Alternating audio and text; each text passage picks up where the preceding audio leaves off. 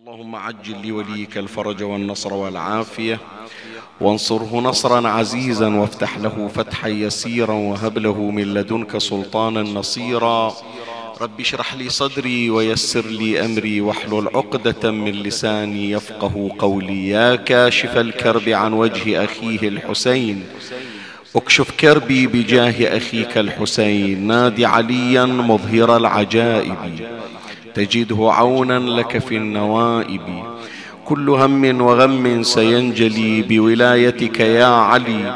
يا علي يا علي يا أبا الغوث أغثني. يا فارس الحجاز أدركني بلطفك الخفي ولا تهلكني. يا مولاتي يا فاطمة بنت محمد أغيثيني يا سيدتي. صلى الله عليك يا سيدي ويا مولاي يا رسول الله. صلى الله عليك وعلى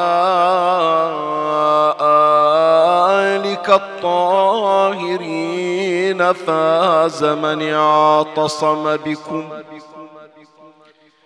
وأمنا من لجأ إليكم يا ليتنا كنا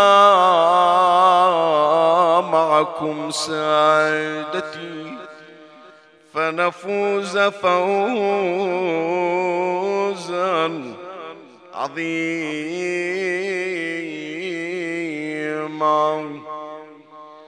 ورد في كتاب عن إمامنا الحجة بن الحسن.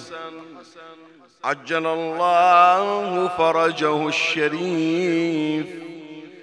قال عليه السلام ونحن صنايع ربنا والخلق بعد صنائعنا.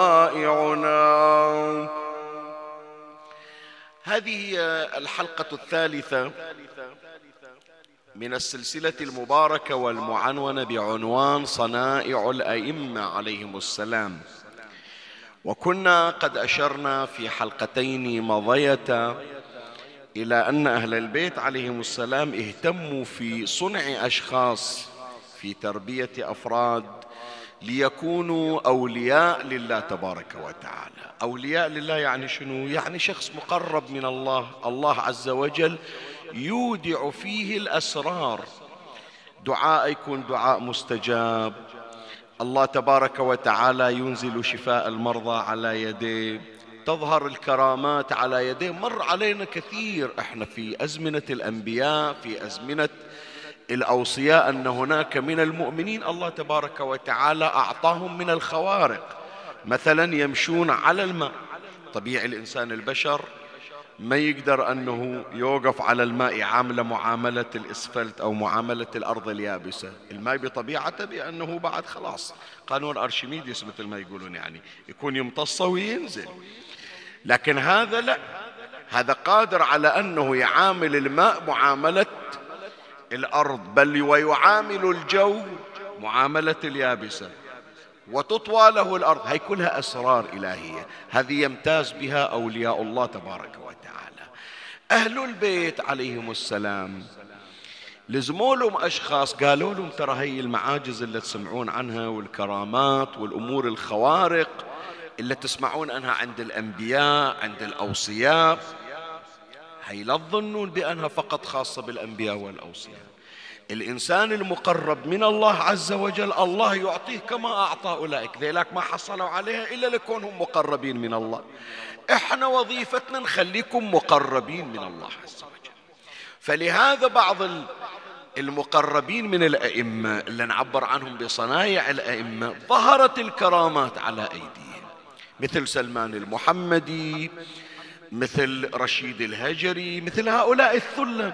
تطلع الكرامات على أيديهم. شوف عندنا من القضايا مثلا أن هناك شخص من أصحاب الإمام الصادق عليه السلام يسمونه هارون المكي.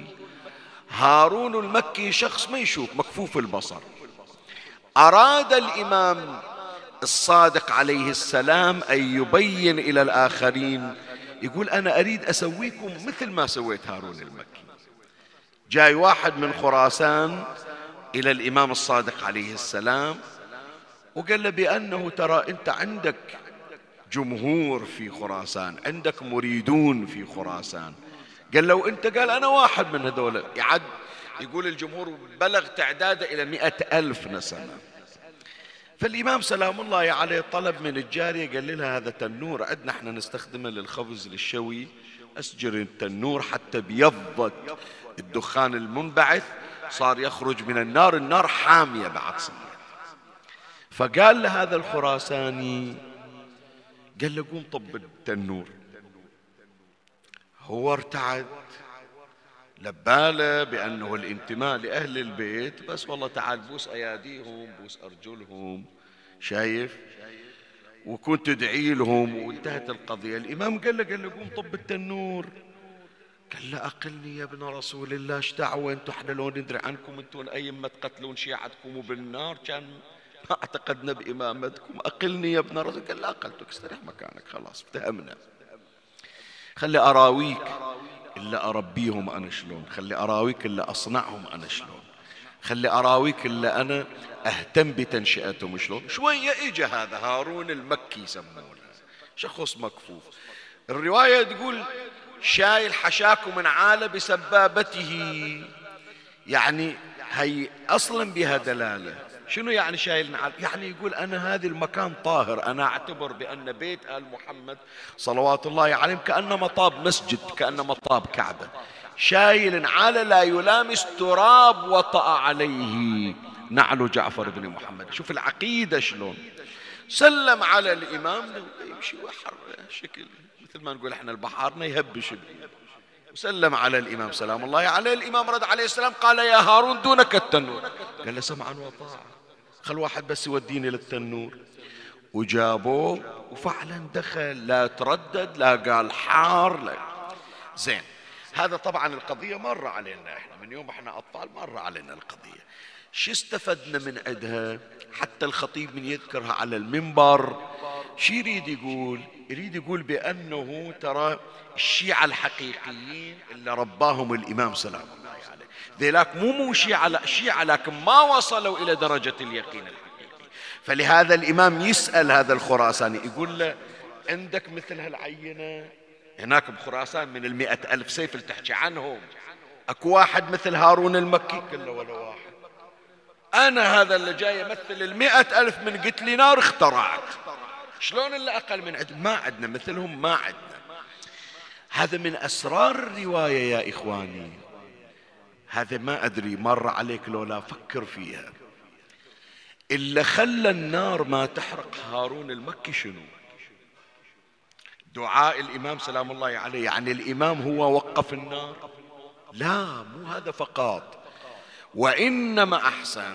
الإمام الصادق عليه السلام يقول ربينا أناس قريبين من الله تبارك وتعالى وعندهم اعتقاد بحيث أن النار لا تحرقهم كما لا تحرق إبراهيم الخليل.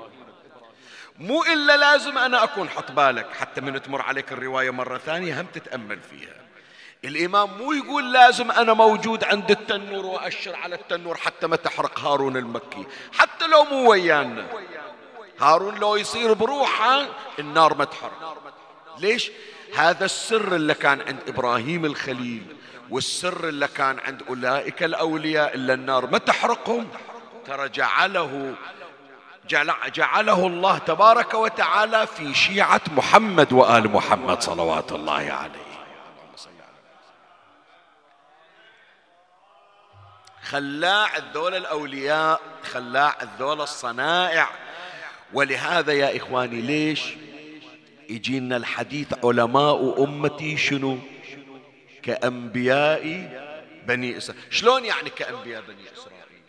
مو بس المقام لا الأسرار الموجودة عند الأنبياء في بني إسرائيل موجودة على الذول الخواص اللي اشتغلوا عليهم أهل البيت.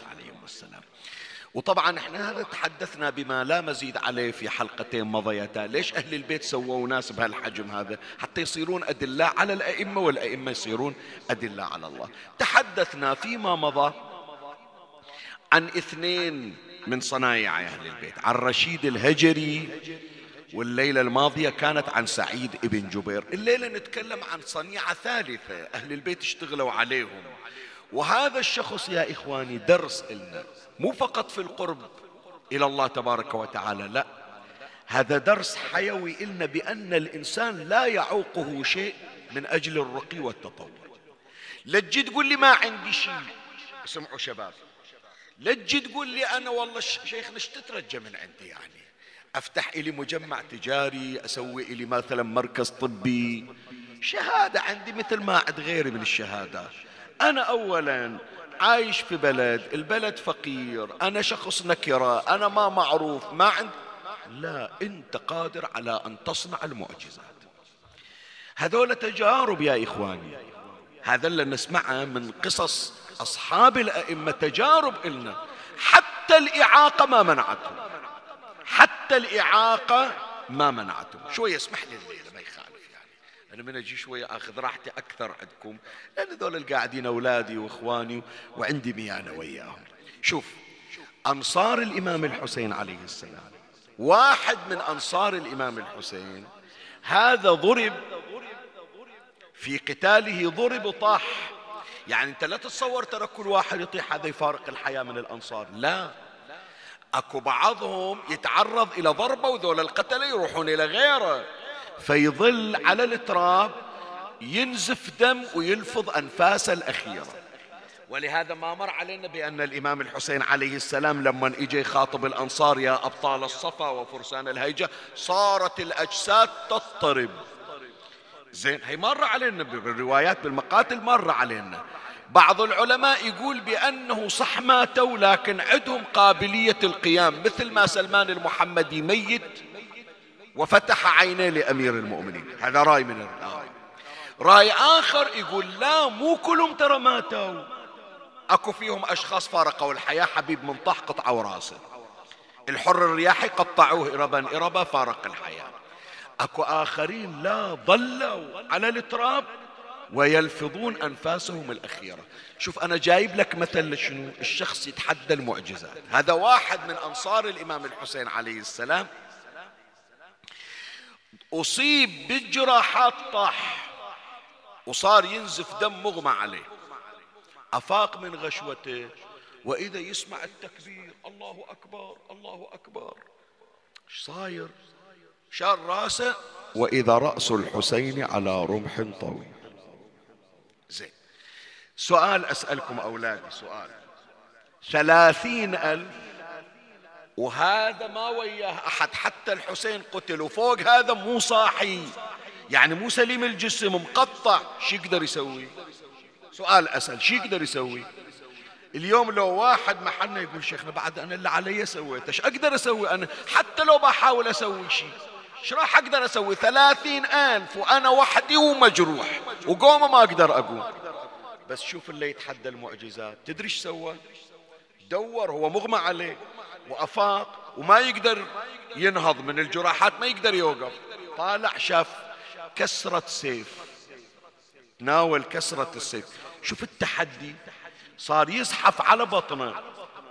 يجي إلى هذا اللي يكبر شماته بقتل الحسين يضربه بعضلة رجله. الضربة تجي برجله يطيح. من يطيح؟ يحط السكين بحلقة يذبحه. وذولاك مشغولين بالتكبير وبالضجة ما ملتفتين ما سامعين الصرخة. يقتله يروح لغيره يطعنه طعنة يوقع يحط السكين بحلقة يقتله وهكذا. قتل جماعة وهو مو قادر يوقف إلى أن التفتوا إلى سمعوا وشافوا كل ساعة وطاح واحد. التفتوا وإذا هذا واحد من أنصار الحسين على قيد الحياة. الجيش كلها الثلاثين ألف اتجمع على جنازة واحد جريح ما يقدر يوقف. هذا درس لو مو درس يا جماعة؟ شوف شلون خلنا يا جماعة مو بس من نذكر قضايا كربلاء نبكي وبس صح أنت توفق للبكاء لكن خذها من عد خذها درس إلى حياتك خليك أنت لا تقول لي ما أقدر أسوي شيء كل شيء تقدر تسوي. لا ليش أقول لك؟ ما أجيب لك أنصار الحسين على شرف الحسين وأهل بيت الحسين وأنصار الحسين. اسمح لي. خلي يصير عندك متسع في الصدر. ما أقول لك واحد من البشر الاطهار بهيمة الحسين حيوان الحسين جواد الحسين. هذا درس إلنا. أتمنى هذا الدرس يصير عند أولادي ويحفظونه. هذا بهيمة حصان حصان الحسين. طاح الحسين والجيش تجمع عليه. ما رضى هذا الحصان يسلم إلى أعداء الحسين. صار بنفسه. ابن مخنف في المقتل يقول يرمح بيديه ورجليه قال ما توصلون أموت مثل ما مات الحسين. ولا طلعته من الخيمة أرجعه إلى الخيمة. وإذا ما قدرت أخلي أخته تطلع. يا جماعة حيوان يعلمنا الصمود والثبات والتحدي. ويجي واحد يقول شيخنا أنا إيش أقدر أسوي؟ خلي لا أن الله يفرج. لا عمي هذا مو منطق أهل البيت. أهل البيت يريدون من عندنا أناس يتحدون كل الظروف التي تواجه. هذا واحد اللي الليلة راح نحكي عنه في حلقتنا. مكفوف البصر يسمونه أبو هارون المكفوف. واحد أعمى ما يشوف. اليوم وداعتك لو أنه مثلا ما ينزل بعيني مو بعد عمى مو تروح لا ورم بعيني. حكة بعيني التهاب بعيني أقول له الجماعة سامحوني يا أهل أبو صيبة ما أقدر هالأسبوع بأجيكم. ليش؟ والله عيني بها التهاب ما قدرت أحضر ما قدرت أفتح كتاب غير أسبوع وهو مجرد التهاب وراح. هذا اللي تسمع عنه أعمى بس تدري إيش سوى؟ راح يمر علينا إن شاء الله في حلقة هذه الليلة. حتى تعرف ذولا أولياء الله شلون صنعوهم أهل البيت. شلون تعبوا عليهم وخلوها دروس إلى سنة 2022 ميلادي. نتعلم من واحد من قبل ألف سنة علمه وصنعه أهل بيت نبينا محمد صلى الله عليه وآله. فهذه هي الحلقة الثالثة من سلسلة صنائع الأئمة. وصنيعة هذه الحلقة أحد أصحاب أهل البيت وتلامذتهم واسمه أبو هارون أو يكنى بأبي هارون المكفوف وسوف أتعرض إلى شخصيته في محطات ثلاث ومن الله أستمد العون والتوفيق ومن مولاي أبي الفضل العباس المدد وألتمس منكم الدعاء وثلاثا بأعلى الأصوات صلوا على محمد وآل محمد. اللهم صل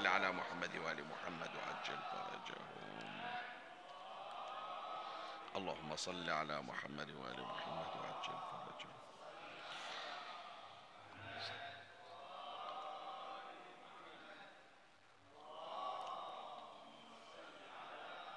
اللهم صل على محمد وآل محمد وعجل فرجه. مولاي الكريم اسمعني وفرغ لي قلبك وأعرني سمعك وأقبل علي بكلك. أخبرتك بأن شخصية هذه الليلة أبو هارون المكفوف. أبو هارون المكفوف ترى مو اسم جديد علينا. إحنا نسمعه في أيام محرم. كان يدخل على الإمام الصادق عليه السلام. وينشد له أبيات في جده الإمام الحسين عليه السلام مثل ما راح يمر في المحطة الثالثة. بس شو نعرف عنه؟ هو أبو هارون المكفوف. حتى اسم البعض يمكن ما سامع عن اسمه يعرف الكنية. فراح تسمع عن هذه الشخصية وعن دورها الريادي وعن اهتمام أهل البيت عليهم السلام بهذه الشخصية. وعن الأسرار التي يحملها أبو هارون وهو صاحب إعاقة في بصره. ما يفتح ما يشوف. لكن الله عطى ما عطى غيره. تعبان على نفسه. وشلون صار مقرب من أهل البيت؟ في محطات ثلاث إن شاء الله. أما المحطة الأولى التعريف بشخصية أبي هارون. أبو هارون المكفوف اسمه موسى ابن عمير.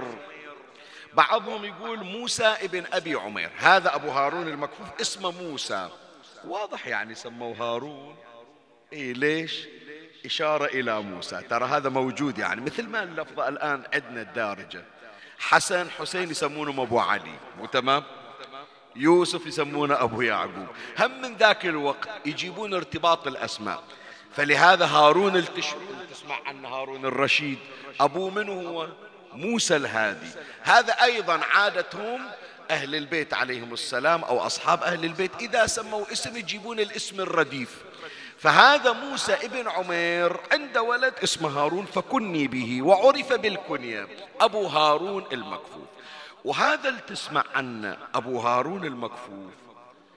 ترى عبد تربى في بيوت أهل البيت عليهم السلام. من تقرأ في في ترجمته يقولون من موالي آل جعد ابن أبي هبيرة. شوية ما يخالف نوقف عند هالعبارة هذه تحتاج إلى وقفة. جعد ابن أبي هبيرة منو هذا؟ الاسم يمكن مر عليك بس ناسي أو غافل عنه. جعد ابن أبي هبيرة هذا ابن أخت أمير المؤمنين سلام الله الإمام علي عليه السلام عنده أخت اسمها أم هاني أم هاني عندها ولد اسمه جعدة فأمير المؤمنين يصير خال جعدة وكان أمير المؤمنين يحبه عامله معاملة ولد من أولاده. ومن حب أمير المؤمنين له ما أدري الله أعطانا وإياكم وإن شاء الله ونروح مرة ثانية إذا إجينا إلى العتبات المقدسة وإذا إجيتوا إلى الكوفة بيت الإمام علي عليه السلام. رايحين بيت الإمام علي شايفينه؟ بيت الإمام علي ترى هذا مو بيت ملك. لا هذا بيت ابن أخته جعدة جعدة ابن أبي هبيرة أو ابن هبيرة المخزومي. فمن اجى الإمام علي عليه السلام هذه مجرد معلومة نخليها متعرضين لها فقط من باب إنعاش الذاكرة. الإمام علي اجى هو ويا عائلته. عنده قرابة خمسين نفر ستين نفر وياه مو شوية يعني ستين نفر بين أولاد بنات. زوجات جواري خدم ستين نفر. فأول ما إجى أمير المؤمنين إلى الكوفة قالوا له أبو حسين ترى هذه قصر الإمارة الحكام اللي يجون يسكنون مسوين لهم قصر وهذه أيضا دار ومقر الحكومة مركز الحكومة. قال لهم لا أنا جاي أخدم الناس حالي حال الناس.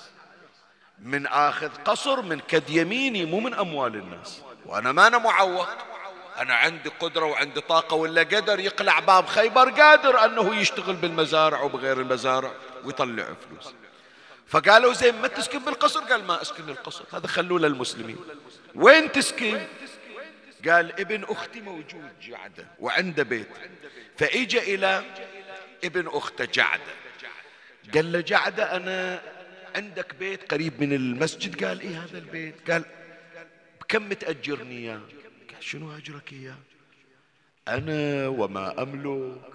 يا ريت تقبلنا إحنا نشيل نعالك يا خال. شنو أجرك؟ أجرك. البيت وصاحب البيت فداء لك يا أمير المؤمنين. قال له لا. أنا جاي أشتغل وأطلع أجار وأدفع لك حالي حال غيري. ما يعجبك أدور غيرك. أنا اخترتك لأنك أقرب الناس إلى قلبي ففعلا أمير المؤمنين عليه السلام استأجر بيتا. يا جماعة هذه من من أعاجيب أمير المؤمنين. العراق بإيده الجزيرة العربية بإيده إيران بإيده مصر بإيده أطراف الهند أطراف الصين الدولة الإسلامية كلها بإيده. وساكن بيت أجار علي بن أبي طالب.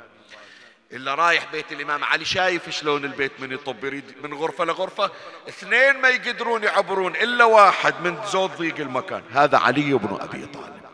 فالبيت اللي تشوفه إلمن إلى ابن أخت الإمام علي يسمونه جعدة. ومن حب الإمام علي عليه السلام لابن أخته صار مقرب عنده بحيث إذا أمير المؤمنين مسافر أو رايح مكان ما يقدر يروح المسجد يودي ابن أخته يقول له روح صل مكاني. تخيل أنت منو اللي راح يصلي مكان الإمام علي؟ لو الحسن لو الحسين لو جعد ابن أبي هبيرة أو ابن هبيرة. المخزومي ابن أخت الإمام علي. ليلة 19 يا جماعة الحوراء زينب عليه السلام تقول له خلي كالعادة ابن عمتنا جعدة انت توديه يصلي مكان خليه يروح يصلي. قال لا هي هي والله الليلة التي لازم أروح. فجعد هذا كان عنده مجموعة من الخدم يربيهم على حب أمير المؤمنين سلام الله يشتري العبيد يخليهم ببيته يصرف عليهم ويلقنهم حب أهل البيت عليهم السلام. واحد من العبيد اللي كان في بيت جعدة ابن أخت أمير المؤمنين منه. صاحب هالليلة اللي نحكي عنه أبو هارون المكفوف اللي صار من أصحاب أهل البيت عليهم السلام. فإذا هذا واحد من فصول التعريف بأبي هارون المكفوف. بعد أبو هارون جابين عبد حبشي هو إفريقي. وصار من مواليهم. تاليها الله وفق إلى أن يكون تلميذ من تلامذة أهل البيت عليه رباه الإمام الصادق رباه الإمام الباقر. بعض العلماء يقول تعلم على يدي الإمام الباقر والإمام الصادق. اثنين من الأئمة هي المدرسة الصادقية اللي تسمع عنها راح يمر علينا إن شاء الله. حتما راح يمر علينا اللي راح يقرأ الشهادة وهم نتوفق إن شاء الله نحكي عن مدرسة الإمام الصادق عليه السلام. واحد من أعضاها واحد من اللي اهتم بهم الإمام الصادق والإمام الباقر أبو هارون المكفوف. نجي إلى هذا الشاهد الثالث الفصل الثالث. شوف مكفوف البصر. اليوم يا جماعة سايلك لو يجينا مثلا واحد بصف أو بمدرسة أو عندنا مثلا بالحسينية بالمجلس. واحد مكفوف البصر تقول له طلع ورقة وقلم واكتب. لا الناس تراعي كونه معاق أو عنده هذا العارض الصحي. أبو هارون المكفوف وهو مكفوف البصر سوى ولا ما سواه غيره؟ إي نعم. شوف صح. العمى يا جماعة مو بالعين العمى بالقلب. إنها لا تعمل أبصار ولكن تعمل شو؟ القلوب التي في الصدور. يجون ذولا يقعدون عند الإمام الصادق يسمعون لو ينسون لو يغفل. الإمام سلام الله عليه يقول كتبوا. إلا تسمعونه كتبوه أنتوا اليوم حفظتون من تروحون هذا الحديث شلون ينتقل للأجيال الثانية؟ اسمع اسمع حط بالك إيش أقول قام منو اشتغل على مسألة التدوين والكتابة؟ هذا أبو هار علم الناس شلون يكتبون كل شيء يسمعونه عن أهل البيت. صار يجي وياه الخادم اللي يقوده ومن يطلع جاي للإمام الصادق عليه السلام يقول احمل وياك الأوراق واحمل وياك الأقلام. ليش؟ قال حتى من نجي إلى الإمام الصادق يمكن يجيب لنا حديث يمكن يجيب لنا قضية نكتبها. إحنا نحفظها لكن أولادنا راح يستفيدوا. ولهذا يا إخواني شوفوا كثير من القضايا اللي نسمعها عن الإمام الصادق عليه السلام. شلون وصلتنا؟ وصلتنا ببركات هذا الشخص المكفوف اللي ما يشوف. إيه راح يجيب واحد عنده أوراق وأقلام يقول سجل الأحاديث سجل الأسرار سجل القضايا سجل الشواهد اللي نسمعها من الإمام الصادق حتى في المستقبل ينتفعون منها صرنا اليوم إحنا ننعم بعلوم الإمام الصادق. ببركة هذا الشخص. مكفوف البصر. لكن شوف إيش سوى لنا. خلي أذكر لك واحدة من القضايا التي وصلتنا عن طريق أبي هارون. هو اللي وثقها. الحديث يرويه العلامة المجلسي على الله مقامه في بحار الأنوار جزء 82 صفحة 328 في بركات تسبيح الزهراء عليها السلام. عن أبي هارون المكفوف عن أبي عبد الله يعني عن الإمام الصادق عليه السلام. قال يا أبا هارون إنا نأمر صبياننا بتسبيح فاطمة. عليها السلام كما نأمرهم بالصلاة. فالزمه فإنه لم يلزمه فإنه لم يلزمه عبد فشقي اليوم العلماء الفقهاء إذا يريدون يبينون للناس فضل تسبيح الزهراء يجيبون هي الرواية. هي الرواية شلون وصلتنا؟ سؤال. حتى يعرفون أولادنا. واحد مكفوف البصر يطلع من بيتهم كل يوم يخلي الخدم يشيلون الأوراق القراطيس والأقلام ويقعد من الصبح إلى المغرب عند الإمام الصادق وين ماكو حديث يسجله فلهذا يقولون كتاب أبي هارون بركاته وبركات تدوينه. شوف التحدي اللي أحكي لك عنه. تدري هذا واحد اللي يتعب على نفسه؟ ويفني حياته ويتحدى الإعاقة حتى يروج إلى مذهب أهل البيت. شقد أهل البيت يهتمون فيه. إي نعم. خلي أذكر لك هي الرواية تبين لك شقد غالي أبو هارون في قلوب أهل البيت. بحيث الإمام سلام الله عليه دائما يشوف إيش محتاج إيش ما محتاج. لأنه يقول هذا واحد جميلة على راسنا. ما فكر في مصلحته وما قال والله مريض ما أقدر وما قال أنا كبير في السن. لا يفكر شلون أحاديثنا توصل للناس. فلازم هل جزاء الإحسان إلا شيء؟ إلا الإحسان. خلي أذكر لك الرواية عنه هو أبو هارون يسولف. هم أيضا يذكرها العلامة. أتصور يذكرها آه، العلامة الكليني في الكافي الجزء الخامس صفحة 408 قال أبو هارون قال لي أبو عبد الله يعني الإمام الصادق يوم من الأيام الإمام الصادق قاعد ويا أبو هارون يسولف وياه قال لي أبو عبد الله عليه السلام أيسرك أن يكون لك قائد يا أبا هارون؟ يعني يقول له أنت كل يوم تطلع من بيتكم ما تشوف تجي وتحط إيدك على الجدران يلا واحد بالطريق ياخذك من إيدك يجيبك لي تحب أجيب لك واحد؟ ياخذك كل يوم يطلعك من البيت يجيبك إلينا ويرد يرجعك وشغلته بس وياك.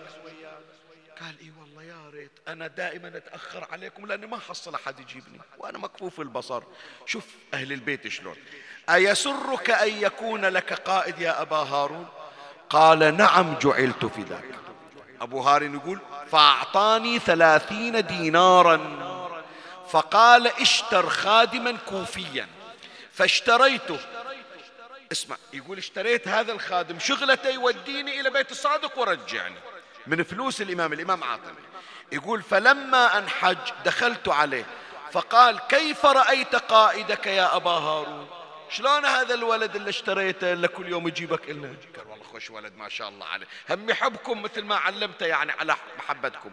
كيف رأيت قائدك يا أبا هارون؟ فقلت خيرا. فأعطاني خمسة وعشرين دينارا.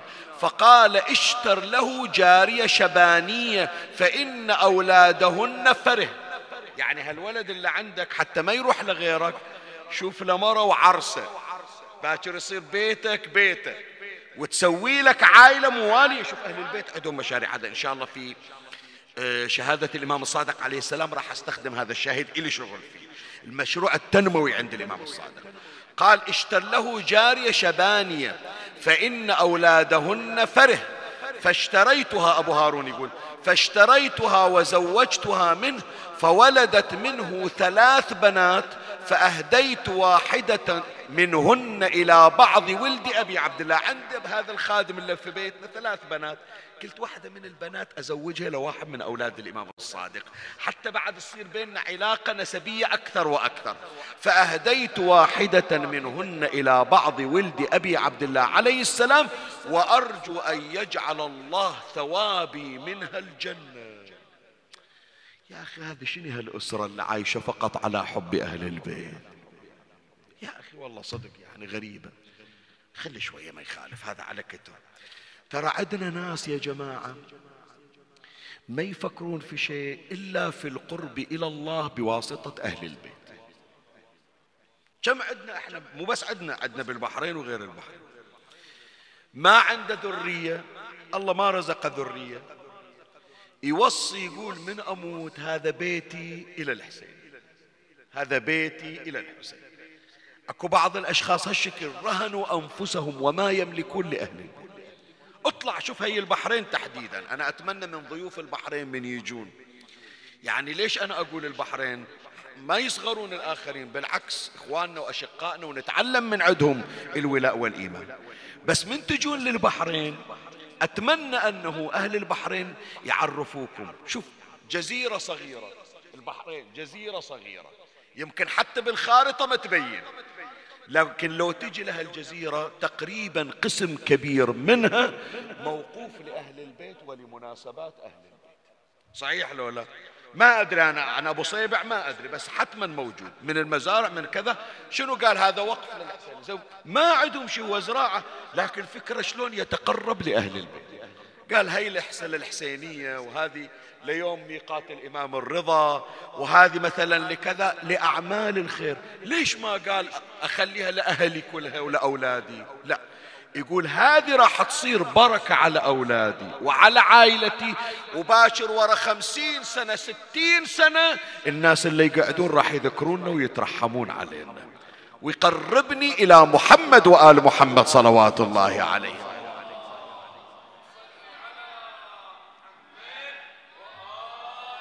وإلا هذا أبو هارون رجل مكفوف البصر. كان قال هذه البنية الجارية اللي عندي من جو أبيعها وأحصل لي كم فلوس يقول لا أنا أدور شلون أتقرب من أهل البيت صلوات الله عليهم. فإذا هذه المحطة الأولى. تعرفنا على بعض من شؤون شخصية صنعها أهل البيت وهي شخصية أبي هارون, أبي هارون المكفوف. طيب في المحطة الثانية. خلنا نتعرف على بعض من أسراره. صح مكفوف البصر هو. صار اسمه بعد الآن. من يقولون أبو هارون؟ أبو هارون شنو؟ المكفوف يعني الآن. لكن الله أعطاه اللي ما أعطى حتى المفتح بعينه. تدري لو ما تدري. اي هذا أبو هارون اللي تسمع عنه. اي مو بس البصيرة. البصيرة أكو أشخاص يا جماعة الله يمنحهم بصيرة لكن زيادة البصيرة. البصيرة صدق راقية. لكن كل بصيرة مثل بصيرة العباس عليه السلام. شو يقول للإمام؟ أشهد أنك نا لقد كان عمنا العباس نافذا مو عنده بصيرة. بصيرة هم أكو من المؤمنين اتقوا فراسة المؤمن. العباس نافذ البصيرة. هذا أبو هارون مكفوف البصر وعنده بصيرة لكن تعال شوف بصيرته شنو خلي أنقل لك الرواية. الإمام الباقر عليه السلام يريد يبين لهم هالأعمى تسخرون من عندما تسمونه إلا يا المكفوف يا المكفوف يا لعمة يا لعمة يعني راح أراويكم هالأعمى شي يشوف اللي ما تشوفونه أنتم يا أصحاب العوانات. شلون؟ الرواية أيضا يذكرها العلامة المجلسي جزء 46 من بحار الأنوار صفحة 243 عن أبي بصير. قال دخلت المسجد مع أبي جعفر. يعني مع الإمام الباقر عليه السلام. والناس يدخلون ويخرجون. فقال لي الإمام الباقر يقول لأبي بصير سل الناس هل يرونني؟ يقول أنا واقف وياك عند باب المسجد اللي يمر صوبنا سايل أقول له ما شفت الباقر اليوم؟ وهو الإمام وياه ويا أبو بصير. حتى أراويك لا تغرك العيون. لا دور عين القلب مو عين الرأس. إلا يطلع إلا يدخل سايلة شوفه يشوفني لو ما يشوفني. قال سل الناس هل يرونني؟ فكل من لقيته قلت له أرأيت أبا جعفر؟ هو الإمام واقف صوبي بينه وبين هذا اللي يسألونه شبر بس. هل رأيت أبا جعفر أو أرأيت أبا جعفر؟ يقول لا وهو واقف. صوب الإمام ما يشوفه. يقول لا. وهو واقف حتى دخل أبو هارون المكفوف. أعمى ويهبش على الجدران. حتى دخل أبو هارون المك... أبو هارون المكفوف. قال سل هذا. الإمام الباقر يقول أبو يقول سائلة سائلة يقول له شفت الباقر؟ قال سل هذا. فقلت الآن أبو بصير يسأل أبو هارون. فقلت هل رأيت أبا جعفر؟ اليوم ما مر عليك الباقر ما شفته. هل رأيت أبا جعفر؟ فقال أليس هو بقائم؟ هل واقف صوبك؟ من هذا؟ مو الب... هذا هو ما يشوف أعمى قال. فقال أليس هو بقائم؟ قال وما علمك؟ قال وكيف لا أعلم وهو نور ساطع. صلوا على محمد.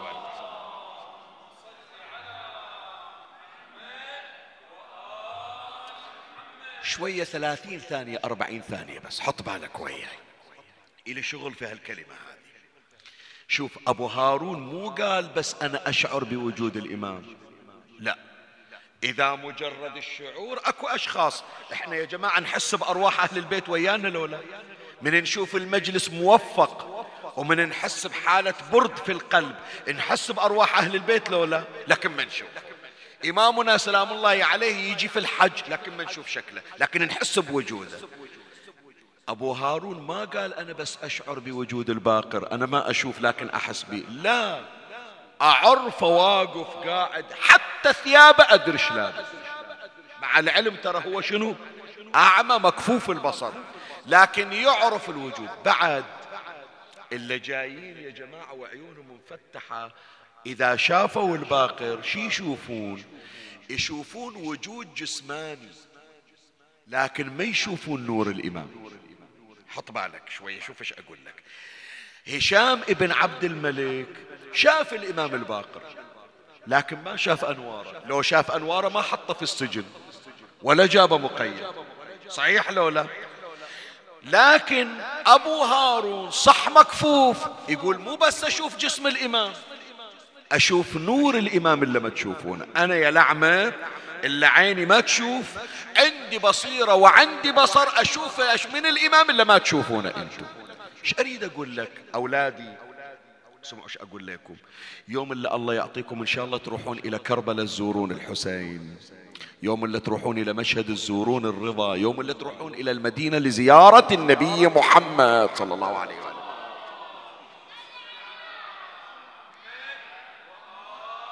أنا أدري موجود حالة استماتة من أجل الوصول إلى ضريح الإمام الحسين عليه السلام. شايفينها من تفتحون قنوات قنوات المراقد المقدسة تجون قناة كربلاء تجون إلى النجف تشوفون إيش قد ازدحام على الضريح. أنا ما أريدك بس تتعلق بشباك وضريح. ما أقول لك لا تروح عليك بألف عافية. لأن هذا المكان بركة. مثل ما منبر الحسين بركة مثل ما تربة الحسين اللي صلي عليها بركة. ضريح الحسين أيضا موجود ببركة. لكن لا تنظر للحسين مجرد شباك وقبة. لا انظر إلى نور الحسين عليه. السلام تسمع إيش أقول لك؟ إن شاء الله وصلت لك الكلمة. صح إن شاء الله وصلت إلى الضريح ومسكت الضريح. بس أنا أريدك تصير مثل أبو هارون المكفوف. ما وصل فقط إلى رؤية الإمام الباقر الجسماني الوجود الجسماني. وصل إلى الوجود النوراني للإمام الباقر. فأنت حتى لو في زمن الغيبة ما تشوف جسم الإمام يوم الإمام يوم الجمعة. اليوم تقرأ دعاء الندبة لكن تقول وينه ما أشوفه. أريدك تشوف نور إمامنا الحجة. عجل الله فرجه الشريف. بحيث تكون بهذا النور تهتدي طريقك تقول بركات أنوارهم. حسين مصباح الهدى وسفينة شنو؟ النجاة مو مطلوب من عندنا بس نشوف قبة الحسين وضريح الحسين لا نريد نور الحسين الذي يصدر من مصباحه والذي يهدينا إلى طريق الهداية والاستقامة. فهذه الحالة هي أرقى الحالات أن ترى أنوار الأئمة وهي الحالة التي وصل إليها أبو هارون المكفوف هي المحطة الثانية. المحطة الثالثة وهي ختام المجلس. البارحة ذكرناها عن سعيد بن جبير. وذكرناها قبل ليلتين عن رشيد الهجري. على العلم اللي أعطاه علي بن أبي طالب علم المنايا والبلايا لكن من يشوف حبيبي يقول هنيالك راح تقتل بين يدي الحسين. يا ريت حصلتها أكون شهيد بين يدي الحسين. كلهم ذولا يا إخواني هالعباقرة هالصنائع ما وصلوا إلى ما وصلوا إليه إلا ببركات الحسين عليه السلام سبحان الله يعني ما بتحضيري ولا ببالي. لكن هذه يمكن إلى إلى إلى إشارة خاصة إلى إشارة خاصة. هذا الولي إلا استحضر روحه عندنا بالمجلس. أكو واحد أكو واحد من فقهائنا يسمون آية الله سيد تقي القمي رضوان الله عليه. قبل كم سنة بس من وفارق الحياة؟ سيد تقي القمي. هذا إلى وزن خاص عند الفقهاء. اسمع إيش أقول لك. إلى وزن خاص. أنا أذكر ذيك السنة شهادة الإمام علي بن الحسين زين العابدين عليه السلام. ليلة الوفاة ليلة الشهادة أنا وين أقرأ؟ بصحن الإمام الحسين عليه السلام. بالصحن. كنت أقرأ في العتبة بالليل يوم ثاني الصبح الساعة تسعة أيضا في الصحن. بنفس اليوم يوم الشهادة الظهر قريت عند زيد الشهيد عند ابن الإمام زين العابدين. و12 ليلة أنا هناك في حرم الحسين كنت شرفني الله تبارك وتعالى بخدمتهم صلوات الله عليهم. ذيك الليلة ليلة شهادة الإمام زين العابدين سيد تقي القمي كان جاي إلى كربلاء. بيوم واحد زار المعصومين كلهم. راح سامرة راح الكاظمية راح النجف وطلع من النجف ووصل الليل إلى كربلاء. زار الحسين والساعة عشر الليل فارق الحياة. إيه شوف التوفيق شلون. وكان يدري جاي من قم هو ويدري بأن منية قربت فختم حياته بشهادة زين العابدين وزيارة المعصومين عليهم السلام. وجاي من النجف وودع ودعوا المراجع. هو سيد تقي ودع المراجع والمراجع إجوا ودعوا وأعطيك معلومة الآن هذه تضمها عندك حتى تعرف ذولا أولياء الله شقد مقربين وعندهم حالات خاصة. قبر وين سيد تقي؟ سيد تقي القمي. قبره في حرم أمير المؤمنين سلام يوم طلع من النجف اجى إلى كربلاء حتى يختم حياته بكربلاء السيد السيستاني أدام الله ظله الوارث اتصل إلى العتبة العلوية. قال فتحوا الغرفة. وجهزوا قبر. هذا متى؟ هذا 24 محرم. بعد حي سيد تقي سيد السيستاني اتصل إلى العتبة العلوية. يعني هذا اللي أحكي لك الآن. تقول لي من وين مصدرها؟ مصدرها إحنا كنا طالعين وفد من العتبة الحسينية. يذكروني إخواني. رايحين النجف نعزي في يوم فاتحته وخبرونا. العتبة العلوية قالوا هالشكل صار يوم 24 محرم. بيت السيد السيستاني اتصلوا والسيد السيستاني قال فتحوا الغرفة وجهزوا قبر يقول حتى صرنا بارتباك. إحنا قلنا مو السيد يعني السيد السيستاني الله يطول بعمره. فظلينا بارتباك. توفي سيد تقي القمي ليلة الشهادة. يوم شهادة الإمام أنا خلصت المجلس الصبح الساعة تسعة وإجينا إلى الآن مكان قبر سيد جاسم طويرجاوي. شايفنا هذا المكان إجينا نعش سيد تقي القمي مدد. إجينا قرينا عليه وقرينا الفاتحة. وطلعوه من كربلاء وودوه للنجف. مجهزين قبر قبل وفاته في جوار أمير المؤمنين. سلام الله هذا الولي اللي هو محل اهتمام المراجع. الفاتحة مالته صارت بمسجد الطوسي. المراجع كلهم إجوا. سيد سعيد الحكيم رضوان الله عليه شيخ بشير النجفي حفظه الله شيخ إسحاق الفياض أولاد السيد السيستاني السيد محمد رضا كلهم واقفين يتلقون التعازي. حصلها بشنو يا جماعة؟ سؤال أسأل. بالمرجعية أكو كثير مراجع. بالرسالة العملية أكو كثير رسائل عملية. تعرف شنو؟ بتفانيه في الحسين عليه السلام. الليلة أولادي شوفوا. أنتوا تسمعون هاي القضية؟ افتحوا الليلة اليوتيوب اكتب اسمه سيد تقي القمي يوقف ترى بالموكب ويا الأولاد وينزع هدومه مرجع ديني أحكي لك. ينزع عمامته وينزع صايته ويوقف ويا الناس. هو اللي يشيل الردة ويلطم على صدره والناس تلطم على لطمه. شيعتي مهما شربتم عذب ماء فاذكروني. شوف التمسك بالحسين شي يعطي شوف التمسك بسيد الشهداء شي يقدم. فلهذا اللي تسمع عنهم العظماء ذولا واحدة من الأمور بل في صدارتها حبهم للحسين عليه السلام. هذا أبو هارون المكفوف. أبو هارون المكفوف اللي تسمع عنه. صاحب الأسرار صاحب البصيرة الرجل الفقيه العالم الراوي لروايات أهل البيت. تدري اسمه دائما ينذكر بشنو؟ والله تتعجب. يروح يحفظ الشعر. يدور الأبيات الحسينية. ويجي إلى الإمام الصادق قال له سيدي حافظ بيتين أريد أقراها على جدك الحسين. الله شنو؟ يا أخي شنو من هالرجال ذولا؟ إلى الآن راح أقرأ لك الآن هذه في مسك الختام. حتى تعرف مأتم الحسين منبر الحسين النعي على الحسين البكاء على الحسين شنو أسرع يقعد عند الإمام الصادق ويقرأ له. لا وأقول لك أكثر بعد. بنات رسول الله ما يطلع عن الأحد. لكن يوم اللي يجي أبو هارون المكفوف يقرأ تعزية ببيت الصادق. الإمام الصادق يضرب الستارة ويجون النسوان والأطفال يسمعون التعزية. يقرأ لهم أبو هارون المكفوف. شنو من رجل هذا؟ شنو من رجل؟ خلي أمر وياك على الروايات سريعا. واحدة من الروايات. رواية البكاء والإبكاء. عن أبي هارون المكفوف نفسه. قال لي يعني الإمام الصادق يا أبا هارون من أنشد في الحسين فأبكى عشرة. واحد سوى مجلس بكال عشرة. من أنشد في الحسين فأبكى عشرة فله الجنة. زين ما بكى عشرة. ثم جعل ينتقص يعني بكى تسعة بكى ثمانية بكى سبعة. ثم جعل ينتقص واحدا واحدا حتى بلغ الواحد. واحد قرأ بيت شعر ما بكوا إلا في الحسينية. واحد إلا بكى.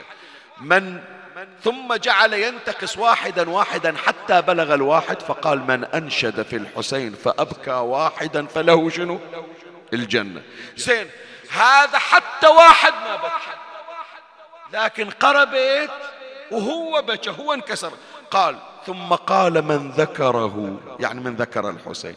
فبكى فله الجنة أولادي حطوا بالكم رحم الله والديكم. أنزل من على المنبر وأبوس أياديكم شغل المجلس كله في هالرواية أريد أقرأها. حتى أصنع من قلوبكم قلوب عاشقة ووالهة للحسين عليه السلام. العلامة المجلسي يذكر في الجزء 44 من بحار الأنوار صفحة 287 رواية عن الإمام الصادق. اسمع. لكل سر ثواب. كل شيء. صدقة صلاة ليل ختم قرآن حاج مستحب عمرة مستحبة كل شيء إلى ثواب. اسمع. لكل سر ثواب إلا الدمع فيها. ثوابها لا يحصى عند الله. تسمع إيش أقول لك لو لا؟ كل شيء يجون يوزنونه.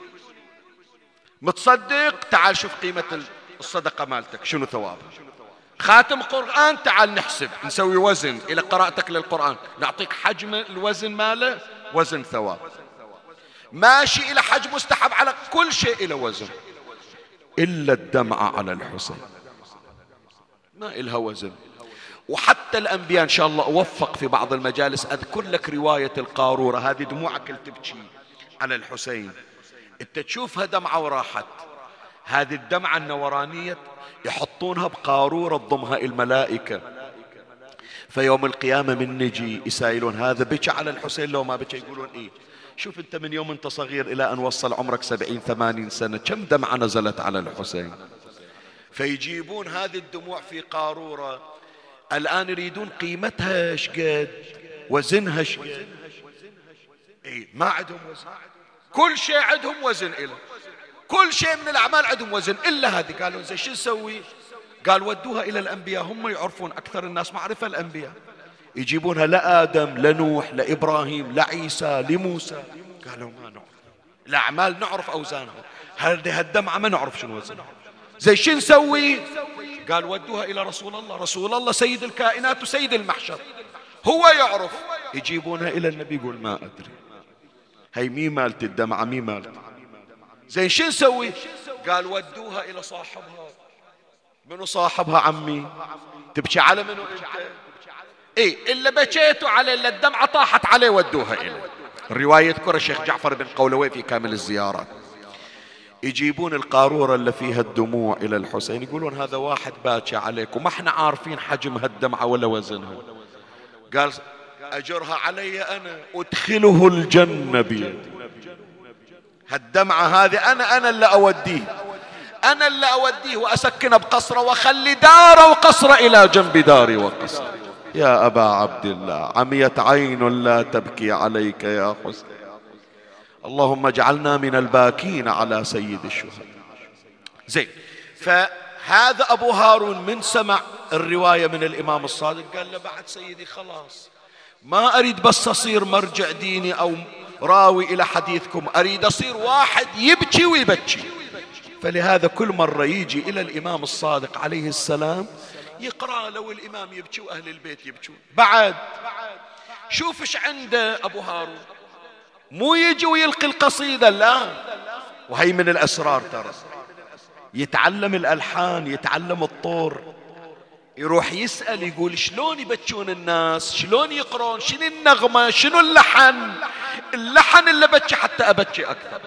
فلهذا يقول له الإمام الصادق هو أبو هارون يقول قال دخلت على أبي عبد الله فقال لي أنشدني. أنشدني مو يعني ألقي قصيدة يعني اقراها بلحن ونغم. أنشدني. قال فأنشد قال لا لا لا لا لا أوقف أوقف أوقف أوقف. شلون تقرأ؟ قال سيدي مو إمام. شلون أقرأ قدامك؟ فقال عليه السلام قال لا كما تنشدون وكما ترثيه عند قبره. يعني شنو؟ يعني هم ألحانكم اللي تبكي أريدها تبكيني. ومو تقرأ لي مؤدي حافظ طور وتقرأ. لا. شلون من تجي يوم عاشر وتشوف حرم الحسين؟ سؤال شباب أنتم ما رحتوا أتصور يوم عاشر عند كربلاء؟ يوم عاشر وحزة الظهر ويجيبونك عند منحر الحسين. ويقول لك في هذا المكان قطع شمر الرأس الحسين. شو يصير بقلبك ذيك الساعة؟ جزع حالة هستيرية. الإمام الصادق يقول أريدك اليوم تسويها عاشر كأنك واقف عند قبر جدي وتقرأ عليه. زين خلاص عمي مجلس انتهى. يدور الأشعار شنو الأشعار اللي تبكي؟ شنو أكثر أشعار اللي تهيج أهل البيت؟ يختار هذه الأبيات لسيد إسماعيل الحميري.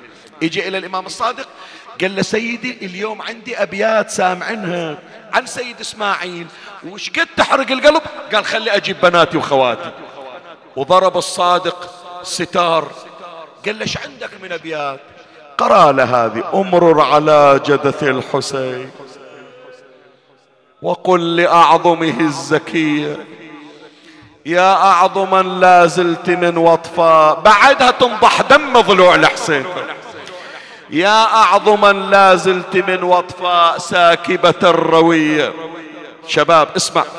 ما لذ عيش بعد رضك بالخيول؟ الأعوج هو بس أبو هارون جاب طار الخيول الأعوجية وإذا النساء من وراء الستار يصحن. هيجان وجداه وحسينا ضلوع جدنا الحسين ترضرضت أعظام جدنا الحسين تكسر خلاص عمي راح أختم لك بعد. إيش أقرأ لك؟ أنت اللي جبت المجلس مو شيخ ياسين الجابر. هذول النساء سمعا بس أعوجية سحقت صدر الحسين. لا سمعوا الصوت ولا شافوا الحوافر تلعب على الصدر. علام المجلس يقول فهاجت النساء من وراء الستر. عمي زين العابدين بالخيمة وصيح أنا بالخيمة وأسمع أضلاع والدي تتكسر. أنا أجيب هالمثل دائما الليلة أريد أقرأه. يا جماعة اللي رايحين كربلاء أسولف وياكم. واللي ويانا بالمجلس من العراق من كربلاء تسمعون الحكي أنتم اللي تسمعون وأريدكم تتصوروا. توقفون عند المخيم وتطالعون حرم الحسين. لو واحد يكسر إلى بطل هناك لو زجاج يوقع وينكسر إذا عند المخيم تسمع الصوت ما تسمع الصوت. عظم ينكسر عند الضريح. شلون سمع زين العابدين؟ شنو هالكسر هذا؟ أربعين حافر تصعد وتنزل على صدره. رفعت مولاتي زينب طرف الخيمة ونظرت وإذا بالخيل على صدر الحسين. اصرخ ونادي وحسينا. الليلة عمي الليلة عليك الحسين. خلي مجلسنا الليلة تحضر فاطمة. أريد حنا ونا أولادي. أنتوا اللي تونون الليلة. زينب قامت تحكي ويا الخيل صاحت لا مشيتي. يا هالخيل ريتك لا مشيتي. يا هالخيل ريتك لا يا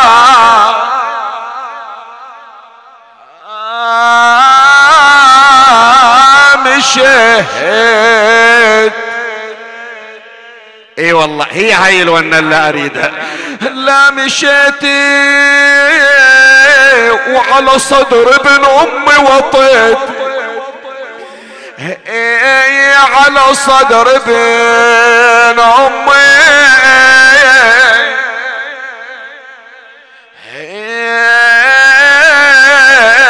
وطيت صدره وظهره كسرت. هذا بيتي ارفع بصوتك من عن قبل الله. صدره وظهرك.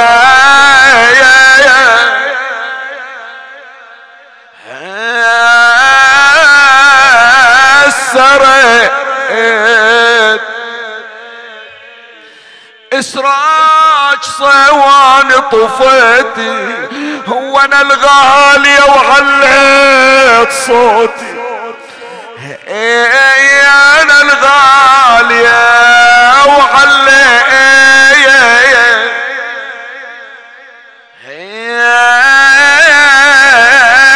صوت. يا ليلة القشرة مسيتي خالي من الشبان بيت. زينب التفتت إلى زين العابدين تقول له أبو محمد سامحني. ما أقدر أشوف أخويا على التراب والخيل على صدره واخلي يا عم روحي الله وياك. إذا تقدرين تخلصين أبويا روحي إلى. قمت حاكي العدوان. يا خويا وشفت رجل الخيل. يا غيارة. قميصك في حوافرها. تدوس من الظهر لليل. قميصك في حوافرها تدوس من الظهر لليل. ما وخرت يا أخويا تفصل بالجتس بالجسد تفصيل. لحمك في حوافرها ودمك بالتراب الميت إذا مات الخلاق تحضر جهازه. تتساعد العالم على سرعة نجاز البيت تحفظه لو لا. يصيح صايح في البلد. عندكم يا سلام قوموا اطلبوا من الله الأجر فيه. وأخوك يا زينب شلون؟ وابن البتولة ما حصل. واحد ينادي. قوموا يا خلق الله ارفعوا